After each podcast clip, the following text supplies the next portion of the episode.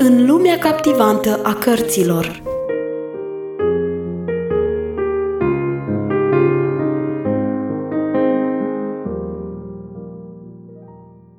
Bun găsit, dragi ascultători! Lecturez pentru voi cartea Felinarul lui Trică, scrisă de Helen Sehauf. Astăzi vom face cunoștință cu domnul Chiriac, omul a cărui viață a fost schimbată în urma accidentului din mină. Dar haideți să ascultăm cum a decurs întâlnirea între el și Trică.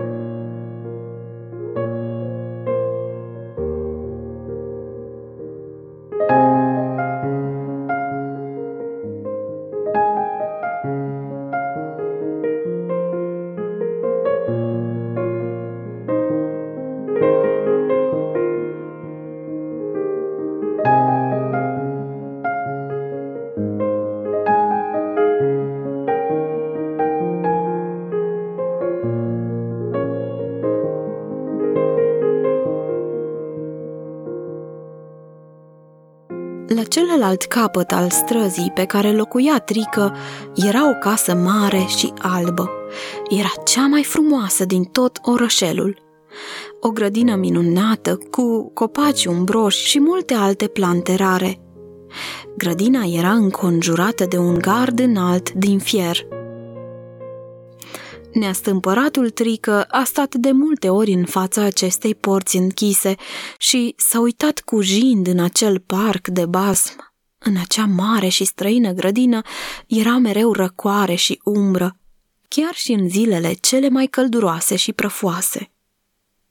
Coroanele mărețe ale copacilor se întindeau deasupra pajiștii bine îngrijite și a potecilor mereu greblate – iar în fața casei țâșnea necontenit o arteziană, în mijlocul unui havuz, în a cărui jet înalt și argintiu se frângeau razele soarelui în toate culorile curcubeului.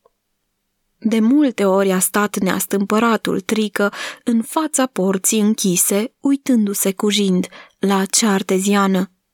Ce și-ar mai fi răcorit și el mâinile și picioarele în apa ei, sau să-și cufunde adânc fața în bogăția de flori bine mirositoare din straturile ce o înconjurau. Unui tânăr sărac nu-i va fi hărăzită în viață o asemenea grădină minunată, dar de fapt ce-ar căuta el acolo? Azi era zi de târg în orășel și Trică era în picioare deja dis de dimineață ca să poată savura și admira totul – de la școală a chiulit, ceea ce nu-i producea nicio mustrare de conștiință, deoarece o făcea aceasta foarte des.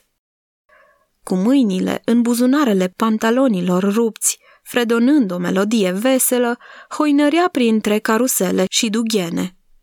A avut prilejul și norocul să poată prinde un cal care o luase la fugă speriat de gălăgia târgului. Pentru această faptă a primit de la proprietarul calului 20 de lei. Astfel își putu cumpăra mult doritele pocnitoare, cu care făcea mare gălăgie, până ce le-a terminat pe toate. Apoi, subit, îl apucă o mare oboseală și plictiseală. Stomacul îi chiorăia din cauză că nu mâncase nimic până la acea oră.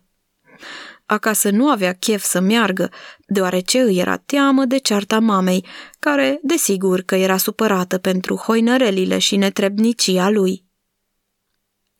Astfel, indispus, se așeză pe o piatră și își rezemă capul în cele două mâini. Oare de ce așa, dintr-o dată, era dezgustat de această forfotă și de tumultul gălăgios pe care atât de mult le-a așteptat și de care s-a bucurat înainte atât de mult, iar astăzi nu voia nici să audă și nici să vadă nimic din toate acestea. Trică respiră adânc, stomacul îi chiorăia iarăși și încă nu era amiază. De-a lungul străzii venea un domn care purta în mâini mai multe pachețele. Trică îl recunoscu. Era domnul Chiriac, proprietarul casei mari și albe din parcul îngrădit. Trică credea că nu vede bine când domnul Chiriac se opri în fața lui. Cum îl cheamă pe taică tău băiețașule? Trică sări în sus de pe piatră. Ioan Lungu. Și unde locuiești? pe celălalt mal al Heleșteului, aproape de moară. A, da, tatăl tău este tâmplarul Lungu. Acum îmi amintesc de el. Și pe tine cum te cheamă? îl întrebă domnul Chiriac. De fapt mă cheamă Dumitrache, dar toată lumea îmi zice Trică, răspunse băiatul. Interesant nume. Ia spune acum, Trică, ce faci tu de seară? Trică se uită mirat la domnul Chiriac. De seară? Nu m-am gândit încă. Probabil voi hoinări iarăși, ca să văd ce se mai întâmplă. Atunci te invit la o mică serbare în grădina mea. Acolo vor fi și jocuri de artificii și va cânta o fanfară. Trică rămase cu gura căscată de mirare. Eu? Pot să vin și eu? Ar fi avut o mare plăcere să sară în sus de bucurie, dar față de domnul Chiriac nu îndrăznea. Ori a înțeles bine? Desigur că n-a auzit bine, pentru că așa ceva frumos nici nu s-ar putea întâmpla. Domnul Chiriac se uită prietenos la băiețașul jerpelit. Ei, Trică, ce zici, vei veni?" Pentru prima dată în viața lui, neastâmpăratul și obraznicul Trică începu să se bâlbâie încurcat. Nu știu, nu am nicio haină frumoasă." Așa? Dar acum cu ce ești îmbrăcat?" Cu astea? Astea sunt zdrențe și rupturi," râse Trică în timp ce ochii îi scânteiau. Își regăsise siguranța. Domnul Chiriac râse. Aveți apă acasă? Desigur, câtă vreau. Atunci te vei spăla din cap până în picioare și te vei pieptăna. Astfel vei fi în orice caz mai curat. Mai mult nu-ți cer. Domnul Chiriac tocmai voia să plece, când îi veni încă o idee. Stai, dacă mai cunoști și alți băieți și fete care de asemenea nu știu ce să facă de seară, poți să-i aduci și pe ei. Toți sunteți invitați cu plăcere își luă rămas bun de la trică. Acesta rămase uluit. Apoi domnul Chiriac se îndepărtă. Abia acum, după ce domnul plecase, trică sări în sus de bucurie. Ce bucurie să intri într-o asemenea grădină, să vezi jocuri de artificii, să te apropii atât de mult de arteziană și, pe deasupra, să iei cu tine și pe prietenii tăi. De bucurie începu să bată din palme. Bineînțeles, primul pe care îl voi chema este Luță. Hainele lui sunt la fel de rupte ca ale mele. Cu el nu mi-e rușine. Trică vorbea de unul singur, dar de bucurie nici nu se putea altfel. Când se făcu seară, în grădina domnului Chiriac mișunau nerăbdători băieți și fete. Au venit din toate cartierele orașului.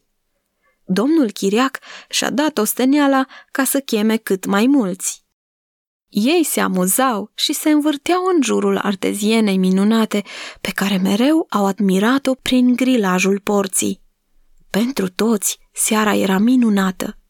Aproape că nu le venea să creadă că este adevărat, când au văzut și artificiile, care parcă nu mai aveau sfârșit și apăreau ca o ploaie de stele aurii din toate colțurile grădinii. Când scânteierile, fulgerele și pocnetele s-au terminat, domnul Chiriac își adună micii musafiri pe terasă și le zise Copii, acum domnul Pădureanu vă va povesti ceva, apoi cu toții vom intona o cântare frumoasă, după care veți pleca acasă. Domnul Pădureanu era pastorul pe care cei mai mulți copii îl cunoșteau bine. Ei l-au ascultat cu plăcere, deoarece îl iubeau. Doar Trică făcea o mutră de om plictisit. Acum era timpul pentru o predică. La ce bun? Prefera alte jocuri de artificii, care erau mult mai interesante. Totuși, își croi drum printre copii ca să vină mai în față. V-a plăcut această seară?" întrebă domnul Chiriac. Un da puternic a răsunat. Pastorul le surâse prietenos. Nici nu e nevoie să-mi spuneți ce v-a plăcut mai mult. Începu pastorul să zică, gândindu-se, bineînțeles, la jocurile de artificii. Dar de la toate acele lumini scânteietoare pe care le-au văzut în acea seară, el trecu la adevărata lumină pe care Dumnezeu a dat-o oamenilor, ca ei să cunoască drumul pe care trebuie să meargă. Când domnul Pădureanu a terminat, Trică răsuflă ușurat. De fapt, ar mai fi ascultat cu plăcere, pentru că ceea ce vorbea era ușor de înțeles.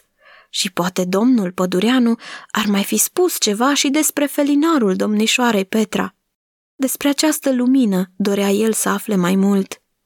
Nu a spus și domnișoara Petra că prin aceasta poți să devii altfel, să devii mai bun, că ea ajută unuia să găsească poteca cea îngustă, fără de care nu poți ajunge în cer niciodată? Era atât de adâncit în gândurile lui, încât a tresărit când ceilalți au început să cânte. Rămâi cu a ta lumină, o scump mântuitor, și pururi adevărul, nevie în ajutor. Apoi copiii au părăsit grădina și au plecat în toate direcțiile. Trică mergea acum îngândurat spre casă. Cu adevărat a fost o seară minunată. Apoi cântarea aceea de la urmă. Ea vorbea tot despre lumină. Oare domnul Pădureanu a ales acea cântare special pentru el? Dar ce? Doar el nu putea citi gândurile.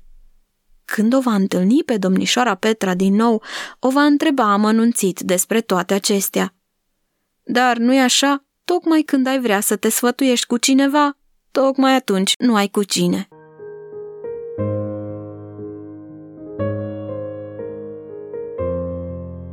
Opresc aici, dragi ascultători. Vă aștept data viitoare să continuăm povestea lui Trică. Pe curând!